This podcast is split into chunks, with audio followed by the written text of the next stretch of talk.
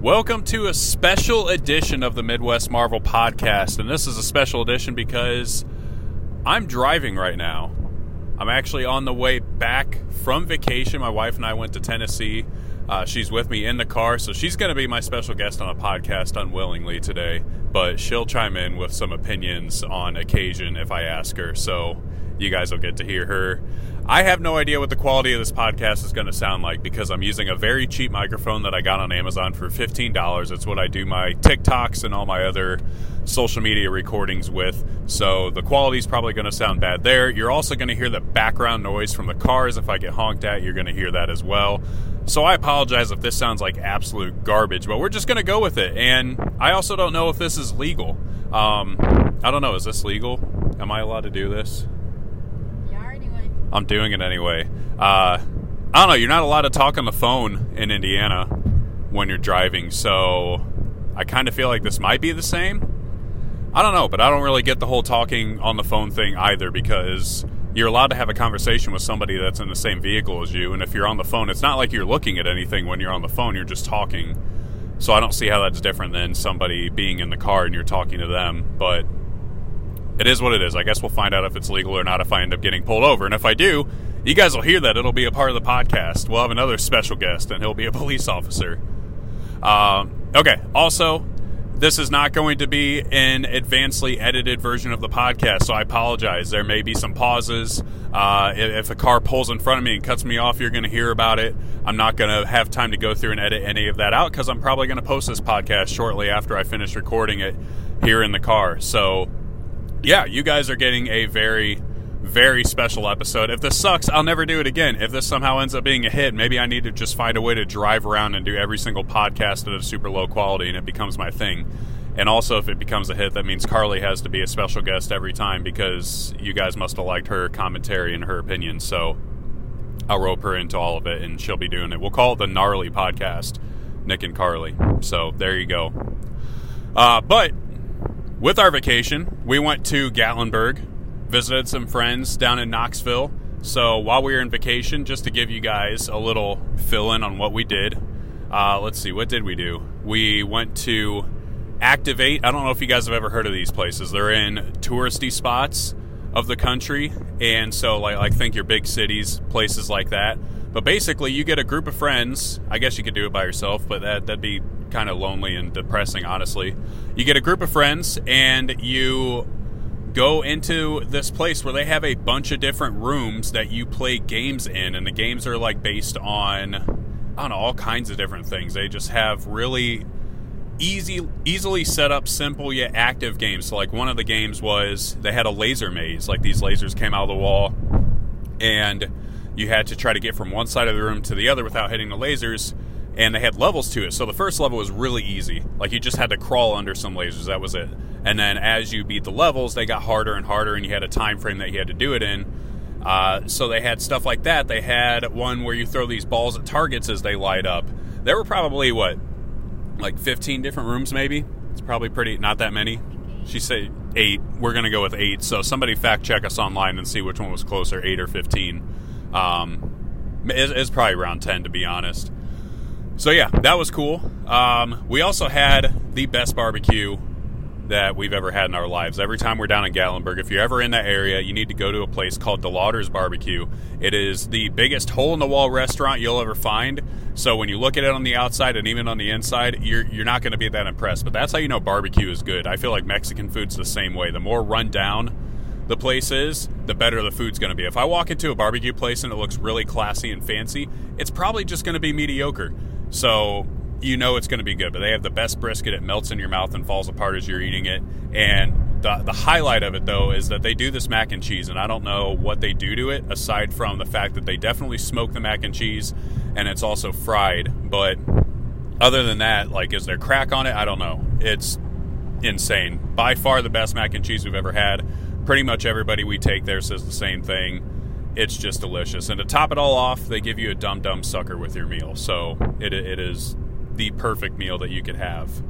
Um, what else? We went to this place called Buc-ee's. For those of you guys that live in the South that listen to this or have just traveled south, you know of this place. I had never heard of it until we went on this vacation. Uh, it's just a gas station on steroids. They have these all over the South. I don't. Are they in the West at all? Western U.S. I don't know if that's a thing. Definitely Southern U.S. It's a Southern thing for sure. Like like the whole vibe is Southern. It's literally just a massive gas station. I'm talking. What do we say there were? Like 200 pumps, like 250 gas pumps. That's wild. But the entire inside, it's like a convenience store, or, not a convenience store. That's that's underselling it uh, like a convenience superstore and a gas station mixed together. They have all kinds of food. They're like making fresh brisket, pulled pork, and sausage sandwiches right there. They have this deli, they have a bakery, they have like all their own snacks that they make that were really good. Uh, they have a ton of different icy selections. It's wild. If you don't like crowds, you would absolutely hate this place. You walk in and there's just hundreds, maybe even like a thousand people in there at all times. It's packed. Um, definitely an experience. You guys need to go check it out. Buc-ee's is it. It's really weird. I was trying to think of what some other things that you could do to like scale, make them really big. That's just standard stuff, and have it get really successful, like a gas station, something normal like that. I haven't gotten a thought yet, but if I think of something, we'll turn it into we'll turn it into an idea and make millions and millions of dollars off of it. But okay, sorry, I promise I'm going to talk about actual like nerd stuff. We're going to talk about Secret Invasion episode 2. That's the main focus of today's podcast, but just wanted to give you guys some insight into our vacation. Uh, I also walked away with some really cool Marvel shirts and some socks. I got Moon Knight socks and a Zelda shirt. So successful vacation for me. Oh, and I saw a bear. Saw live bears. Bears are my favorite animal we were driving up to our cabin on the first day, and a bear was a bear and her cubs were literally 10 feet away from our car. So we got to stop and take a video of that, and I was geeking out. So that tells you everything you need to know about me. If we had done nothing else the rest of our vacation, my vacation was still made. So that's just kind of how I am. Okay. Before this guy's riding my butt. Uh, before we get into the Secret Invasion episode two, I wanted to do something fun that I saw online a couple weeks ago, and I posted about it on my TikTok. So if you follow me on there, you may have seen it at Midwest Marvel Guy. Check it out there or on Instagram, same exact handle. This guy really will not get off my tail. Sorry, dude. Um, so someone on Twitter posted this a few weeks back, and it really got me thinking. Their question was, who would win in a sitcom hung- sitcom Hunger Games? And they gave you the pictures of four different casts of different shows, and you can only take the main characters. Now, just as an FYI, it's not cast versus cast, it's which individual character from all those casts combined is winning the Hunger Games. So at some point, the people from the casts will have to, the characters will have to take each other out from the same shows. They could form alliances, but eventually, just like in the real Hunger Games, those alliances will have to end, and there's only going to be one winner.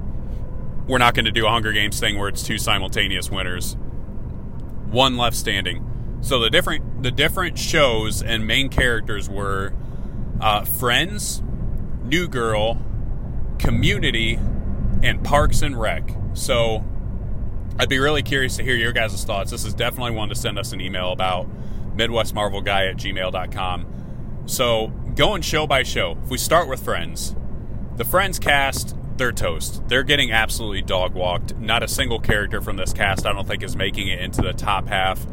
Uh, in my opinion, the person that's making it the farthest from the Friends cast is probably Monica. She seems the feistiest and the most competitive. Uh, Carly, this is where I'm roping you in. You had a different thought. Who did you think was making it furthest from the Friends cast? I thought Ross would make it the furthest since he's a scientist. He knows some plant stuff. he knows plants. He sounds like a pothead. he knows plant stuff. He might be a pothead. Uh, yeah, I I could see Ross fitting that bill. Uh, yeah, that's actually a good point though. Ross would Ross would have the survivalist skills way more than anybody else from the Friends cast, which honestly would come in handy. He could make it far just because he may try to hide off in the shadows and just use his survival skills and knowledge of everything science to really keep him alive. Eventually, whenever it comes to him having to fight anybody, I think that's when he's done. But he could make it for for far. Some people have also said Phoebe, which honestly makes a lot of sense because in order to win the Hunger Games, and I take this philosophy with a lot of the characters, you definitely need a level of psychotic to get to a certain level into the Hunger Games, and Phoebe 100% has that. Now I don't know if she has the survival skills, but she is she's psycho. I could see her going pretty far just for that reason alone. Joey's Joey's done. He's not lasting long. Same for Rachel. Um, I don't see Chandler going very far either. So that's the Friends cast. The cast of New Girl, I also, God bless them, I don't think any of them are going very far either. Uh, I just don't feel like any of them have the skills. Um, I think that out of that cast, the one that's going furthest is pr- my my my pick is Winston, and Carly's got a different pick, and honestly, hers probably makes a little bit more sense than mine does. So she's probably more correct on this. My pick is Winston because I think that Winston is just going to see this as an opportunity to prank a whole bunch of people, and his pranks will just end up ending in the deaths of the people that he's pranking unintentionally. He's not going to mean to kill anybody; it's just going to happen. Uh, and then eventually one of those pranks will backfire and it's going to take himself out. But you said you said you thought Nick Miller would make it the farthest, right? Correct. Why Nick Miller? I feel like he's just dirty. he's okay with just being outdoors. He doesn't have high standards. He'll just like go pass out under a bush for a day or two, be his hermit self, and then come out and half the games will already be over and Yeah. he's fine. Yeah, that yeah. If if any of the New Girl characters were to be homeless and like be, uh, can you be successful being homeless? I don't know, but if any of the New Girl characters could be successfully homeless, it's hundred percent Nick. Like just throw that man in the wild, and yeah, like he. The thing that's going to kill Nick is like one, either eventually he comes out and somebody kills him after he's sleeping in the bushes, or two, there's no shot that Nick has any knowledge of like what to eat and what not to. Nick would just get hungry and eat the first thing he sees, and if it just so happens to be a poisonous berry like that nightlock, then Nick's done for. That's it. But but yeah, honestly, I feel like he probably would outlast uh, outlast Winston just out of stubbornness. I don't see anybody else. Schmidt would be the first to go. You said this too. Schmidt would be one of the first to go just because there aren't fine linens and he wouldn't be pampered. Uh, someone did say though, shout out Beeman, you know who you are. Uh, he did. Someone did say that Schmidt could make it a little far, just because he would probably get the most donations from people in the capital, just because he's a pretty boy. But again, those are only going to get you so far. You can't actually win the game with that. So, yeah, that. C yeah yeah Cece could get donations too. Uh, yeah, so that's the new girl cast. The the dark horse cast and, and the cast that I think will have the most people go far would be the community cast. So the community cast has a lot of potential winners here. Uh, first and foremost, the community cast all went through the paintball games episodes, so they have tactical knowledge and strategic knowledge of how to just handle combat situations, which I, which I think would really come in handy.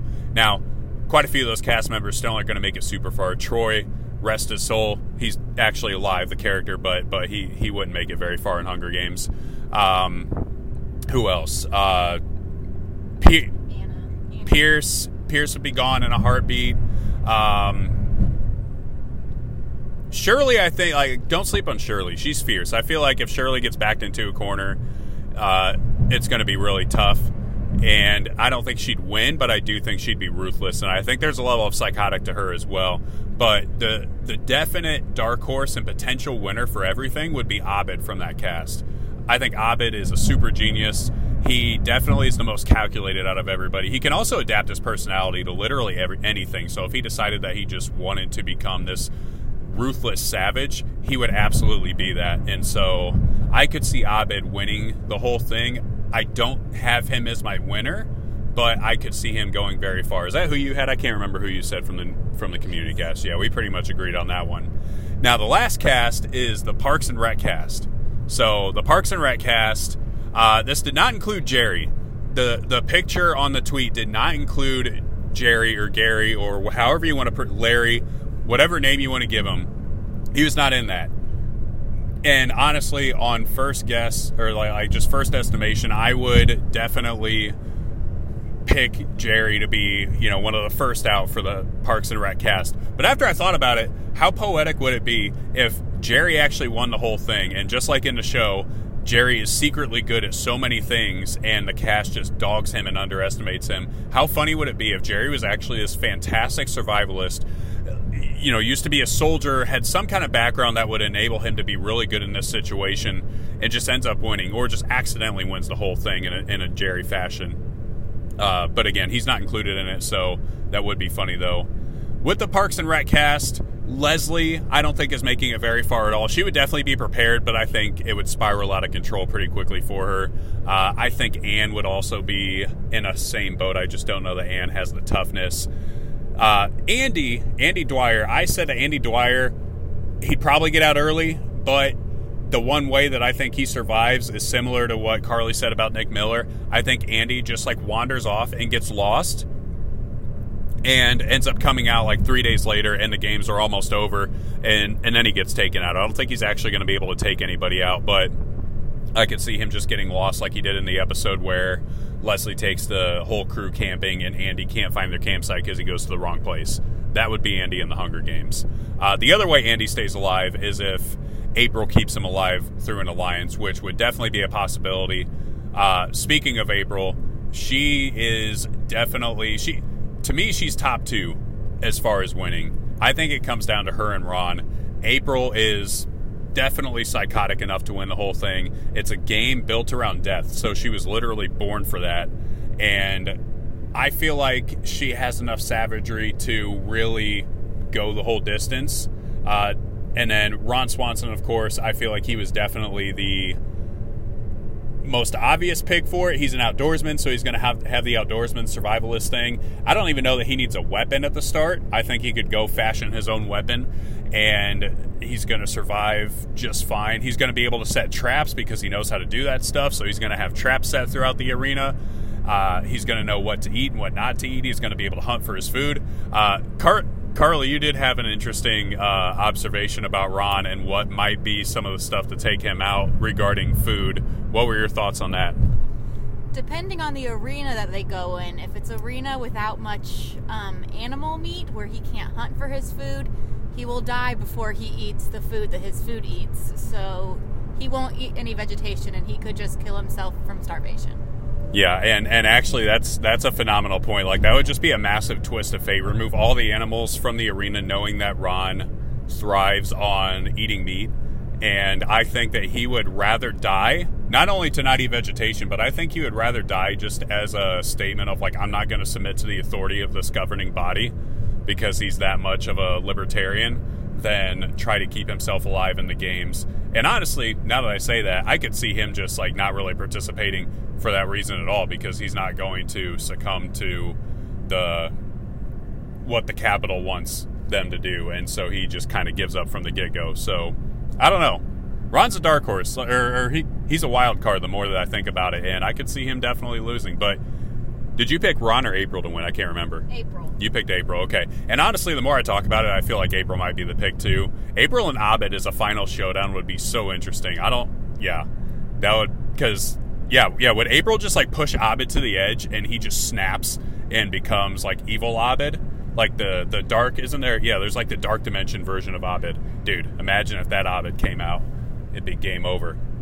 All right, so that's the Hunger Games discussion. I want to know what you guys think.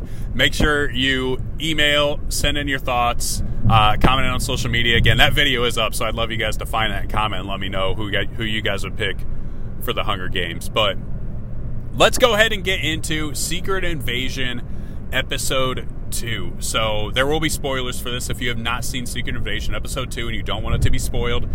Uh, like this podcast episode, save it to your favorites, and then come back later if you don't want it to be spoiled. If you do, uh, that's okay. I know some people who don't mind spoilers. One of Carly's best friends, Miranda, I know you don't listen to the show, but if you do, or happen to stumble upon it, we're talking about you. Um, she doesn't she look in the last pages of every book she reads so she knows how it ends? Yes. Yeah, that's talk about psychotic behavior. That is psychotic behavior right there. Who who does that? If you do that, let us know. I want I want to know if there are more people like that out there. But I just don't understand wanting everything to be spoiled. I like the surprises. I feel like it ruins the entire journey if I know exactly how it's going to end. So, but yeah, all that to say, spoilers ahead for Secret Invasion, episode two. Uh, this episode was awesome. I thought that this episode was exponentially better than episode one, and I liked episode one, but I thought that this episode had a lot of really good stuff. It had really good action at parts. It had incredible dialogue, including a couple of really heavy conversations. The one being between Nick Fury and Talos, and the other being between Nick Fury and um, uh, what's her face, Maria Hill's mom. Which, to me, I feel like that confirms that she is 100% gone at this point. I don't expect her to come back at all. At the end of episode one, I kind of thought she might be back. Now I don't think that's the case at all. I really think she's gone. Um, unless, yeah, I I just don't feel like she was a Skrull. I think we would have seen her transform back into a Skrull when she was dying. So to me, I just feel like the only time that we're going to see her are in flashbacks. And then the third deep conversation, which I think is the most interesting by far, and we'll get into it, is the conversation between Nick Fury and between uh, Rhodey. And I think that is a very telling conversation in a lot of ways. So we'll talk about that and what that could mean for the whole rest of the show because there are some impl- implications there and this guy is turning. Oh, okay, there's an exit up here. Sorry, like I said, you guys are going to get driving commentary as things unfold. So it should be pretty smooth sailing here. We just passed Cincinnati, one of my all time favorite cities. Um, I don't know, Cincinnati's just cool. There seems to be a lot to do there. It's pretty close to where we are. It's only about a three hour drive away from where we live, and there's really good food in Cincinnati. They got a pretty cool zoo. If you're into zoos, we go to zoos during um, during wintertime a lot of them have really neat Christmas light setups, and so we'll check that out. That's pretty fun to do. So, yeah, shout out Cincinnati. Um, okay, back to Secret Invasion. I really feel like I said this before, I think on the last episode. I really do feel like Secret Invasion has all the makings of being the best MCU Disney Plus show. I don't think my wife agrees. She likes the show. She, you like it, you don't love it, right? It's a little slower for your taste right now. Um, what is your favorite show of all the Marvel Disney? We haven't talked about this. I'm putting her on the spot, so she doesn't. She didn't know I was going to ask this, but let's let's see where the shows. You got WandaVision. You have Falcon and the Winter Soldier. You have Hawkeye. You have Loki, Moon Knight, um, Miss Marvel. Uh, uh, what else was there? Uh, She Hulk. Um, did I say She Hulk? I didn't say She Hulk.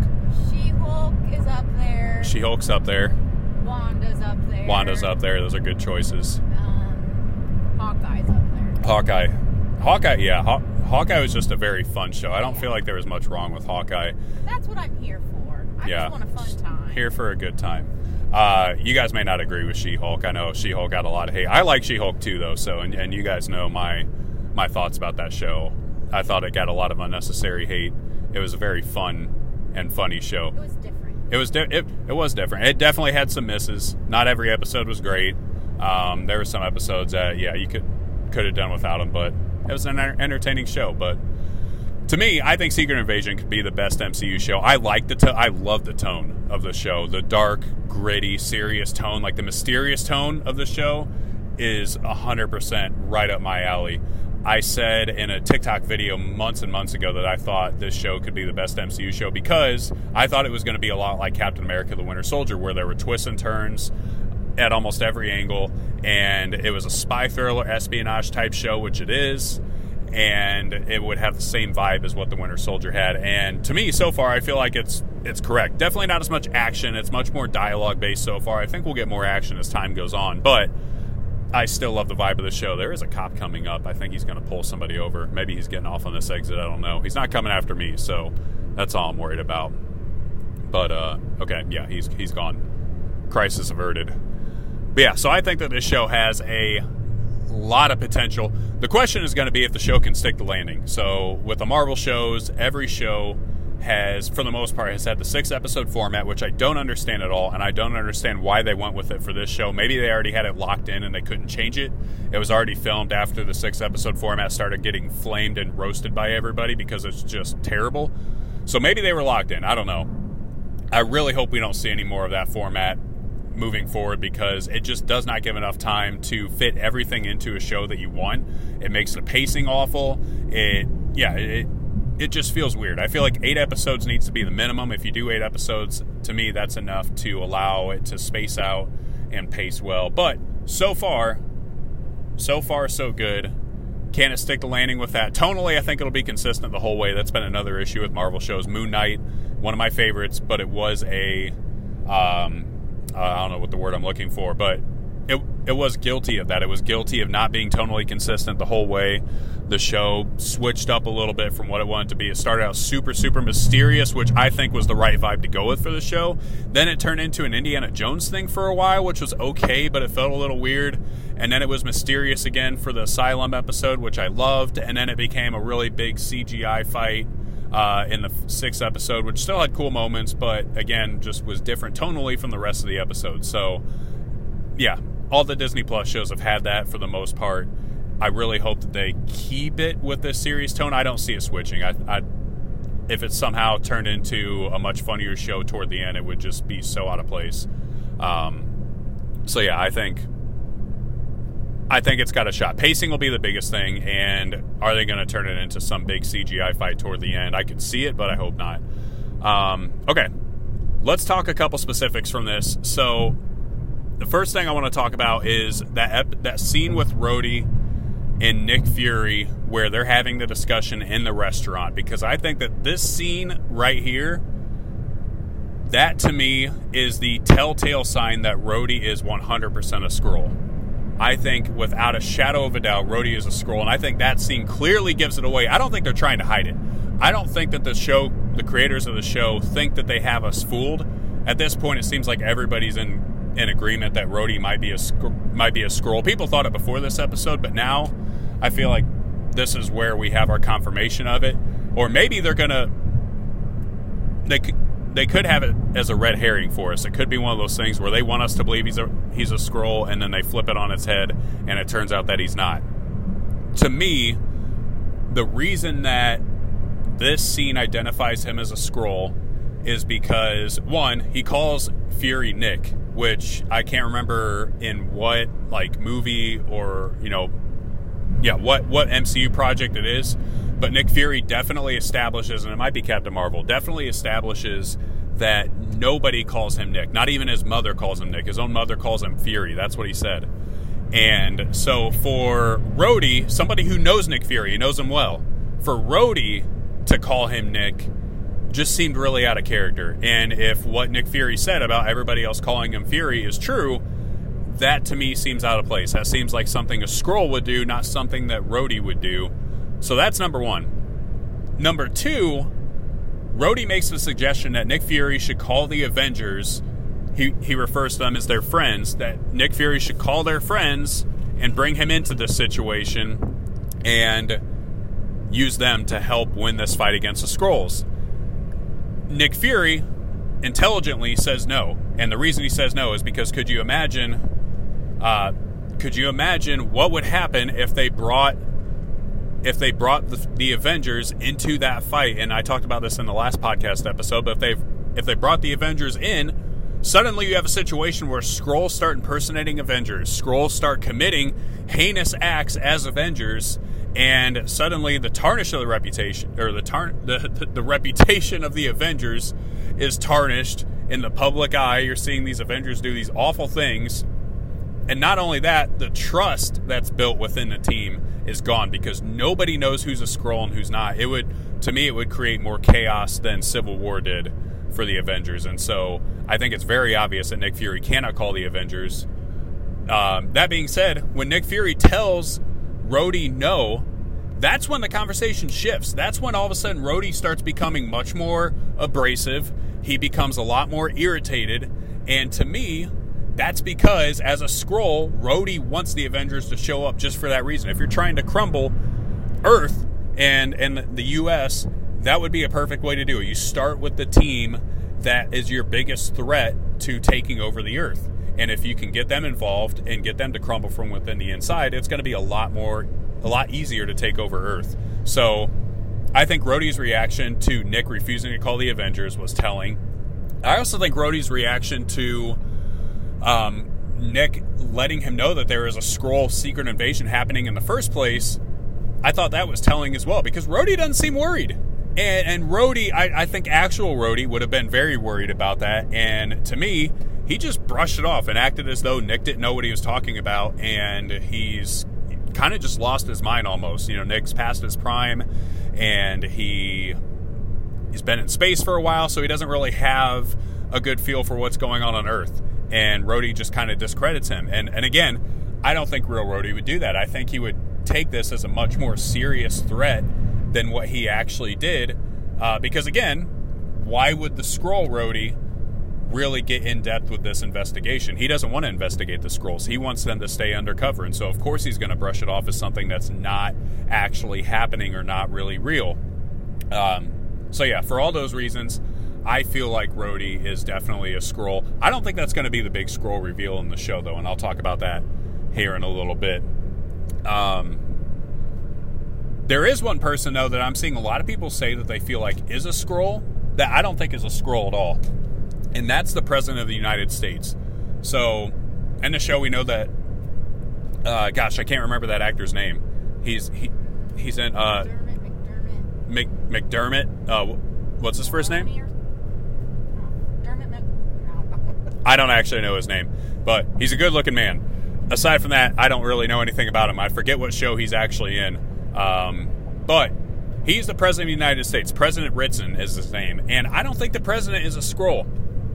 Reason being um, is because I feel like even though the Skrulls having control over the president of the United States would be super beneficial to them, it obviously wouldn't. If they were trying to crumble the U.S., that'd be a great way to do it.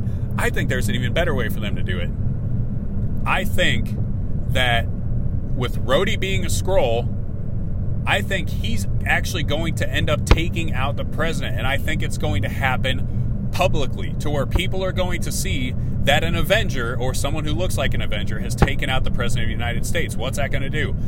That's going to crumble the Avengers again. That's going to tarnish their reputation. People aren't going to trust the Avengers, and that's going to be a big direct blow to them. It's also going to take out the president of the free world.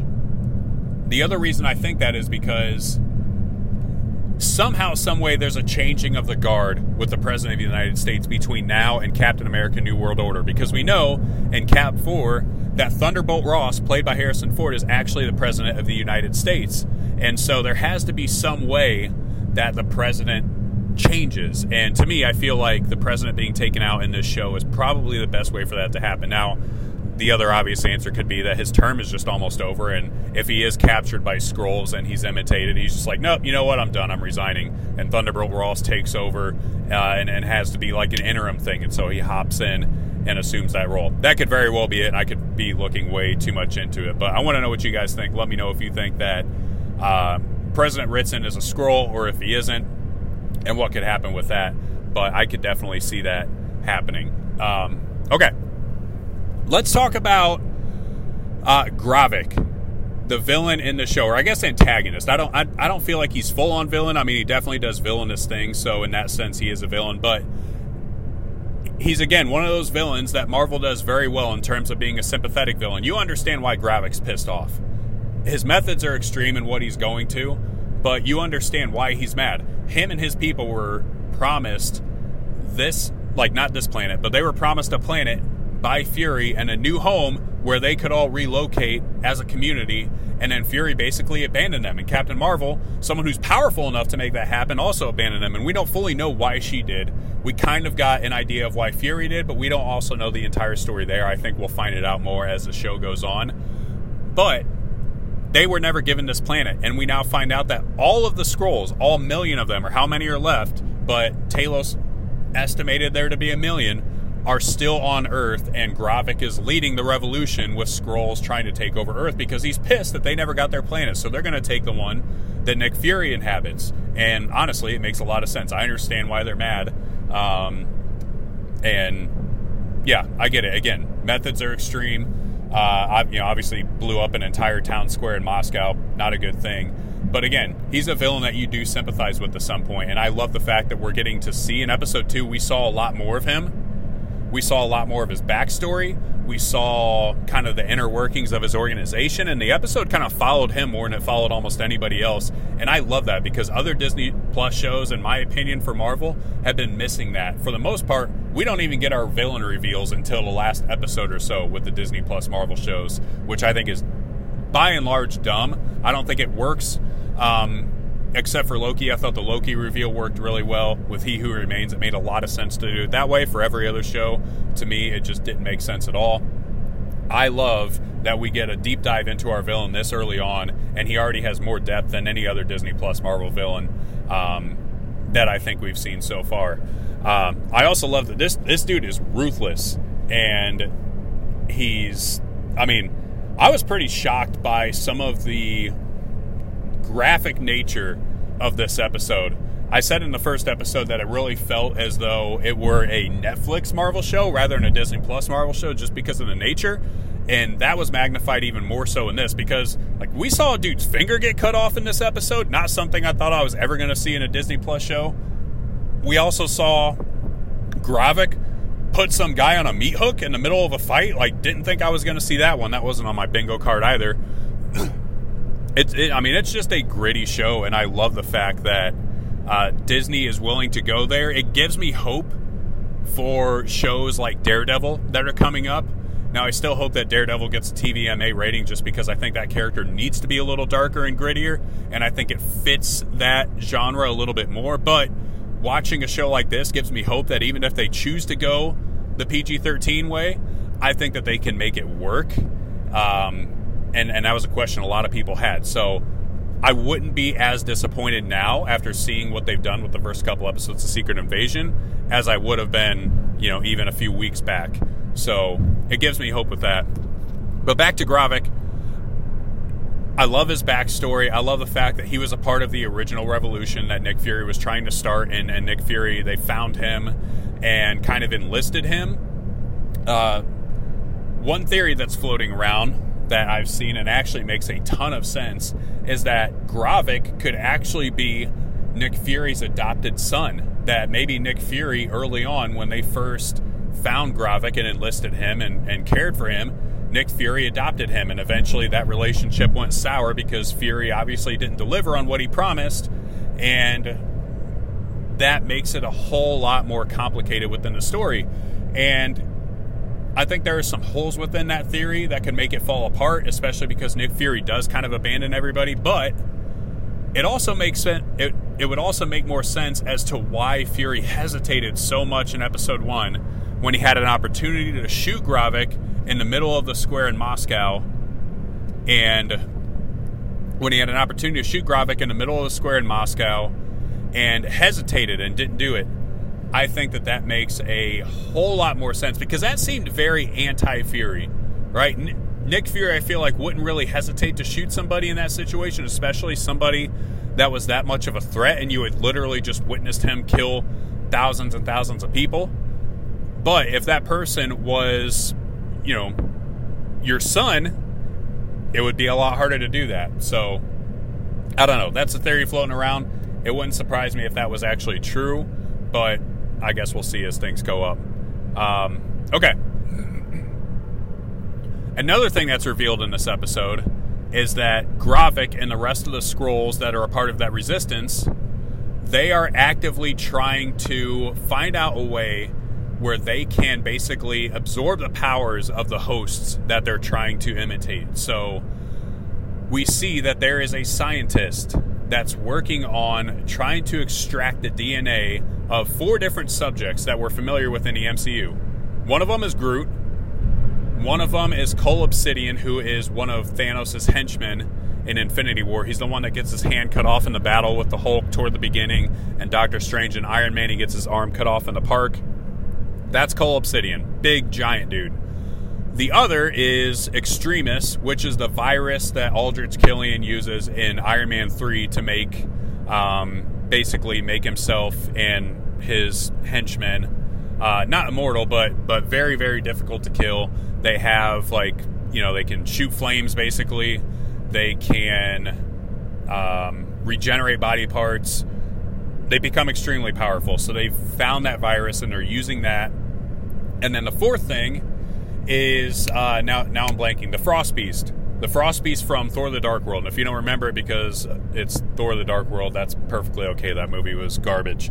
Um, but the Frost Beast, big giant beast, and at one point it does end up on Earth in that movie, and so uh, that's how they're getting all these different DNA samples. Cull Obsidian was on Earth. Groot was on Earth in Infinity War, Extremis, obviously, and then the Frost Beast. They find these different parts of these monsters or people or virus, and they're trying to extract the DNA so that they can find a way to use those powers and just make themselves stronger. And what I think this is leading to is I think this is leading to the creation of the Super Skrulls that we see in the comics. If you don't know what the Super Skrulls are, they're basically Skrulls that have enhanced powers, exactly what we're seeing the Skrulls trying to do right now. They aren't just people with the ability or aliens with the ability to transform into the likeness of whoever they want. They can also like they also are genetically mutated to have powers. And the first Super Skrull in the comics actually absorbs or yeah, gets the powers of the Fantastic Four. So obviously the Fantastic Four aren't in the MCU right now, so that can't happen. But what's interesting is if you look at the power sets of the four different subjects that the Skrulls are trying to extract DNA from, it actually is really similar to the power sets of the Fantastic Four, right? So Groot has the ability to stretch his limbs, just like Mr. Fantastic does. Uh, Extremis has the ability of like combustion and using fire, just like the Human Torch would. And then you have the Thing, and his counterpart would be Cull Obsidian, who's very large, very very strong, and also has an incredibly tough exterior and skin. And then the fourth one, uh, gosh, I'm I'm blanking on her name.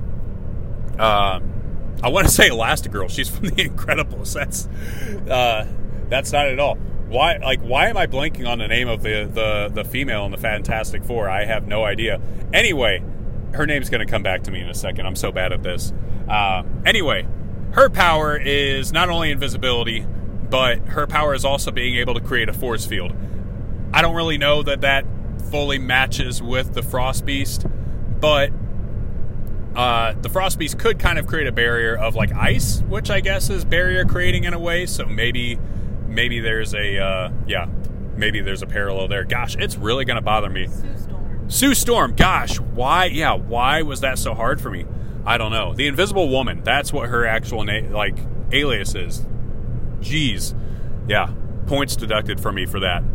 Yeah, so I just think it's really interesting and, and kind of cool that with the Fantastic Four being absent of the MCU, they're still able to somewhat follow the Super Skrull storyline that we see in the comics. And in the comics, I think that the super the original Super Skrull, and I keep forgetting his name, and I'm not going to try to remember it, but I think that he is the character that Gravik is largely based on. Gravik isn't really based on anybody like any one person in the comics. He's kind of a pull from a bunch of different people, but I think more or less he's going to be the one that's going to adapt these powers. We know for a fact that he's going to get the ability to stretch his limbs and use Groot like powers because we see a shot of that in a trailer. So, to some degree, the experiments the experiments become successful.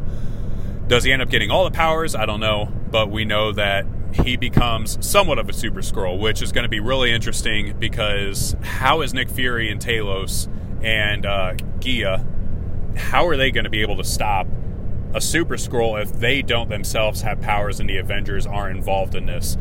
It's really going to be tough, and I'm interested to see what happens. Uh, speaking of Gia, I don't really know at this point where she stands. I don't feel like we really got answers in this episode, but I'm not 100% certain that she didn't intentionally set Nick Fury up and Talos up during this whole uh, scene in Moscow. It seemed as though she was on their side and she had agreed to turn on Gravik, but I mean, I mean, gosh, all the bags that she told them to mark or she said she marked ended up being empty. So either she knew those bags were empty, or Gravik intentionally is withholding information from her because he's on to her, which I think is a definite thing. Um, I think he definitely suspects that she's working with Talos or working with somebody. He just seems a little bit skeptical of her in this episode. He doesn't say anything about it, but to me, he just seems a little bit guarded against her, and I think it's because he knows that there's something up. I don't know if he fully knows, but he like he's a pretty smart dude. To me, I think he's going to turn on her at some point. I don't know that she's going to make it throughout the show. I could see her being a character that gets taken out, and it'll be a pretty highly emotional moment for Talos and for her. But uh, but yeah, I think Gravik definitely sus- suspects something. So yeah, um, let's see other things that happened in this episode. Sorry, I'm kind of going off the cuff here because I have a little bit of notes, but it's not super deep. Um, we do find out like Fury has a wife? Nick Fury's had a wife this entire time, and not only does he have a wife, his wife is a Skrull, And we don't know fully if Nick Fury actually knows that his wife's a Skrull or not, because we see her transform from a Skrull into his like in, into a human. Yeah, that's the word for that species, us. Um, we see her transform in, in, from a Skrull into a human before he walks in the door. Why would you do that? I mean, aside from maybe just knowing that since he is human himself, that obviously that's just more appealing. But I don't know. That uh, like that just seems weird.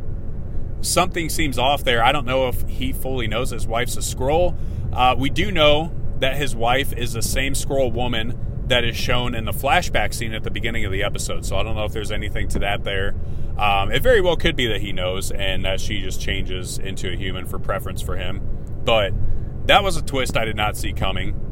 Uh, both him having a wife and the wife being a Skrull. Uh, if he doesn't know she's a Skrull, man, that's really going to throw a wrench in things at some point in the series. But yeah, very, very interesting development there that I was excited about. Um, last thing I want to talk about this will be a shorter episode, I think. I can't actually see how long I've been doing this for, so uh, maybe I'm going long. But last thing I want to talk about one thing that Marvel has said before the show even started is that there's going to be a heartbreaking reveal of somebody being a Skrull in this show. To me, when you talk about a heartbreaking reveal, it means that some like somebody that we care a lot about emotionally, it's going to be revealed that everything we thought we knew about this person is not true at all, and that we've been led astray basically this entire the entire time that we've known this character. Right? That's what a heartbreaking reveal would be to me I'm trying to think of all the characters that this could apply to for the show. Assuming that there are no more major cameos, we haven't heard that there are any other major cameos. Like, like we saw Everett Ross, that version of Ross was a Skrull. We don't know for how long, but to me, that wasn't heartbreaking at all. Uh, wasn't even that shocking. A lot of people thought that he was probably a Skrull when they saw that he was involved in the series to begin with. So there's no way that that's the actual heartbreaking reveal. It doesn't seem to be Maria Hill. I think that would have gotten revealed unless we see it in a flashback. But again, is that really going to be heartbreaking? We didn't see a ton of her. So I know some people have a little emotional attachment to her, but to me, it's not enough for Marvel to advertise that as a, a big, heartbreaking, shocking thing that's just going to change the trajectory of the MCU. That's not her. Rhodey is the other option. We know he's in the show, but again, everybody already thinks he's a Skrull at this point. Um, if it was revealed that he's been a Skrull this entire time, again, I, I don't know. Maybe other people have more of an emotional attachment to Rhodey than I do. But if you told me that Rhodey's been a Skrull since like, gosh, I don't know, Iron Man three, I don't I don't know that I'd be that heartbroken. I, I mean, it'd be shocking for sure, but would it would it break my heart? Probably not. So to me, I don't know who else it could possibly be. I don't think it would be an Avenger because we know that the Skrulls don't yet have the ability to actually use the powers of the people that they are imitating. So they could be an Avenger, but they would never be able to do the Avenger powers, and so we would have known that an Avenger was a Skrull at this point because something would have been off. And so, unless like, gosh, like I mean, even the human Avengers like Hawkeye and uh, uh, Black Widow, like they don't have superpowers necessarily, but they do have super skills that I don't think the Skrulls would just be able to imitate either. Like you, you couldn't just pick up a bow and arrow and suddenly be as accurate as Hawkeye. That man has an insane skill so even with him, I don't think he could be a Skrull.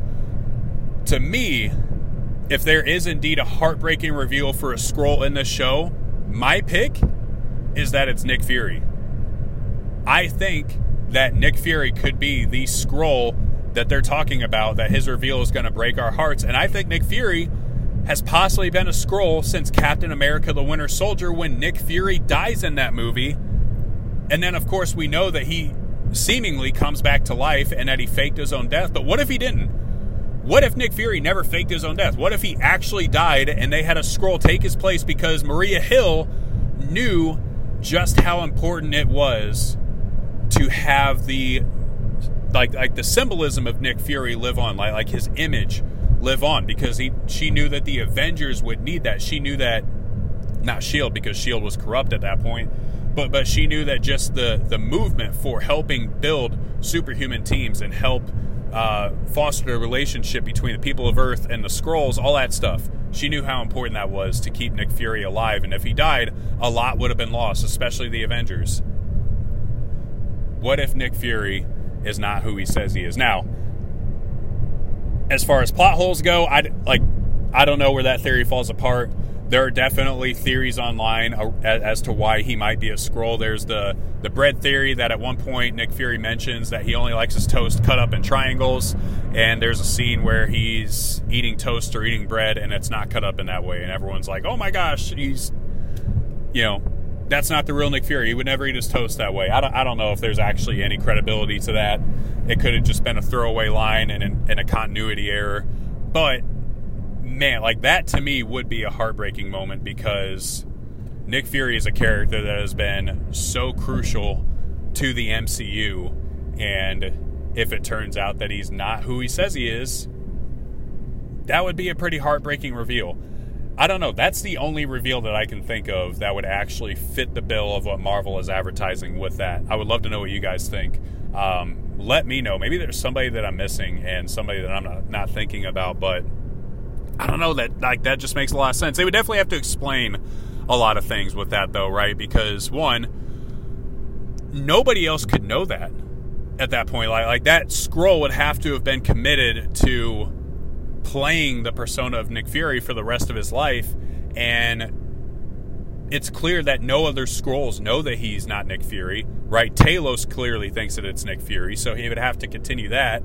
Um, would the wife know that he's a scribe? Like, I don't know. There are so many questions I would have to get answered, which is where the theory could fall apart. But I don't know. I'm just going off of the um, off of the message that Marvel gave, where there's a heartbreaking Skrull reveal. So we'll see. I don't know, but that's pretty much all I have for you guys today.